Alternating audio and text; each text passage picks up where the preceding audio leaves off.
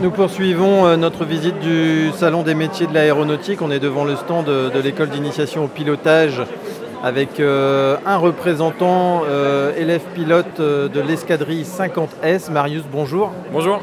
Alors, vous faites quoi dans cette école d'initiation au pilotage? En fait, la 50S, elle sélectionne les futurs pilotes de l'aéronaval. Donc, c'est une sélection qui se fait sur plusieurs mois, qui est organisée autour de 16 vols. Euh, à l'issue desquels on est orienté dans les écoles de formation. moi je, suis, euh, je viens de terminer ces 16 vols et euh, il me reste encore quelques vols à l'école pour décider si je ferai plus tard pilote d'hélico, d'avion ou même peut-être pilote de chasse. Vous avez quel âge? J'ai 26 ans.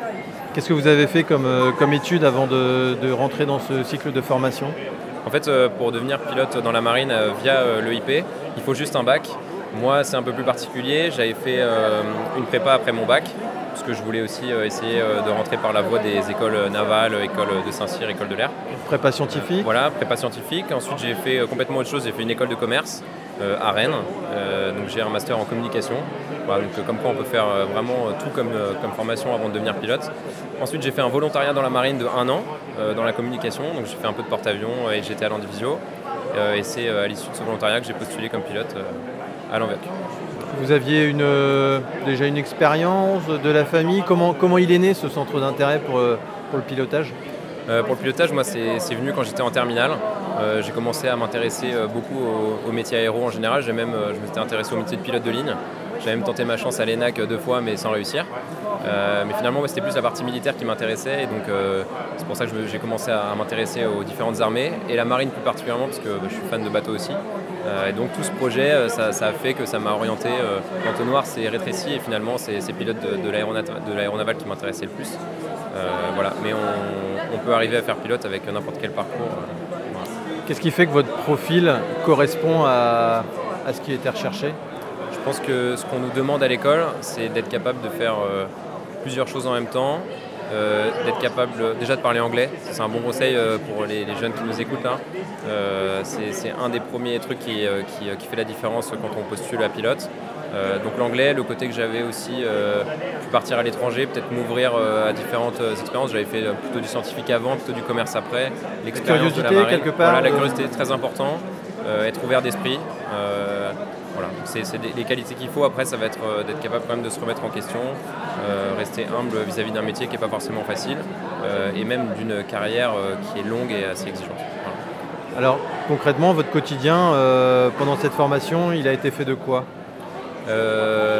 Les vols à l'école de pilotage, je vous dis, c'est 16 vols et ça dure plusieurs mois. Donc évidemment, on fait un calcul assez rapide, c'est beaucoup d'attentes. Donc beaucoup de mise en condition.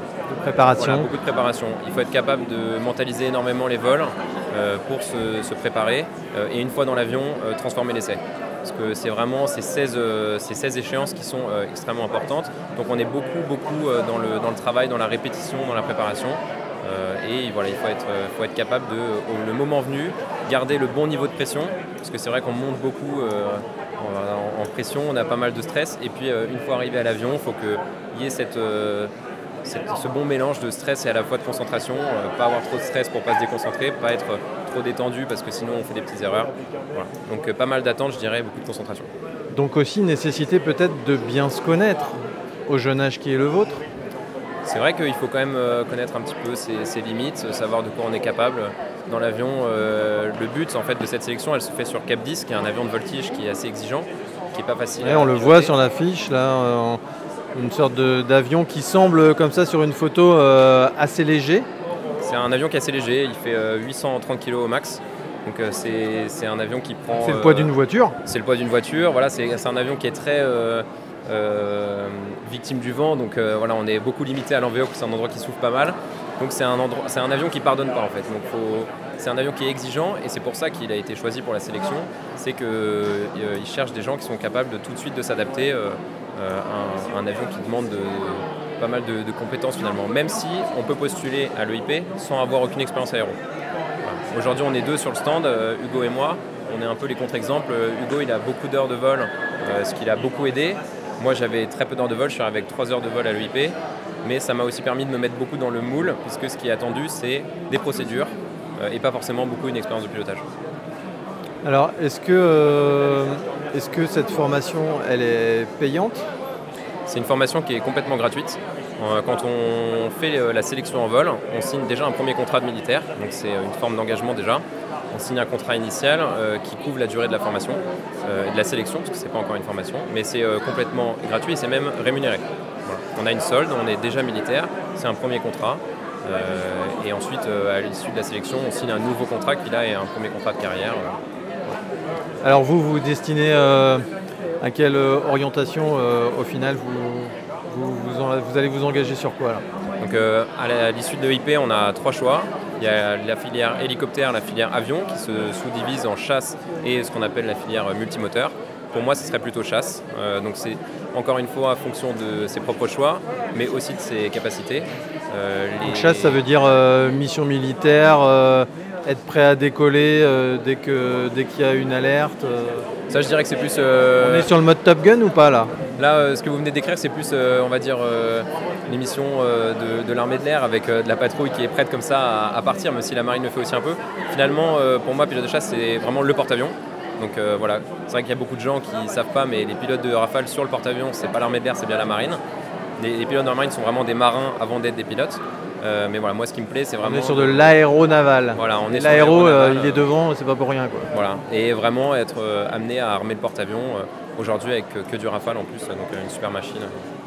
Alors on ne travaille pas tout seul quand on est pilote, il y, a aussi d'autres composantes qui font que l'avion va, va, bien fonctionner. c'est un travail d'équipe aussi, non? C'est vraiment tout le temps l'équipage qui est, très important dans ce métier. Euh, on le voit bien même à l'école déjà, on, travaille avec une entreprise euh, civile qui s'appelle CATS euh, et qui est responsable de la maintenance des avions, de, nous les mettre à disposition et d'assurer le, taux de dispo des avions qu'il faut pour former les gars. Après, plus tard en flottille, la partie technicien est très très importante aussi. finalement, dans une flottille, sur 200 personnes, on va dire, il y a 150 techniciens et 50 pilotes. Donc c'est très très important. C'est toujours un travail d'équipe. Et même après, une fois dans l'avion, que ce soit en hélicoptère où on va travailler en équipage, ou euh, par exemple sur un ATL2 où on va être 14 dans l'avion, ou même en rafale, même si euh, dans, la, dans, la, marine il n'y a que des rafales monoplaces, on va aller en patrouille à 2, 4 avions, donc on travaille jamais tout seul dans la marine. Qu'est-ce que vous conseillez à des lycéens qui ont 15-16 euh, ans? Vous, c'est l'âge auquel voilà, l'intérêt a commencé à se dessiner pour cette, pour cette orientation-là les, deux, trois qualités euh, principales qu'il ne faut euh, absolument pas euh, passer à côté Alors, je, répète encore une fois, déjà bosser l'anglais. Hein, ça, il faut s'y mettre dès maintenant. S'ils ont 15 ans, c'est là qu'il ne faut pas louper le coche. Donc vous aviez déjà, vous, personnellement, un niveau correct?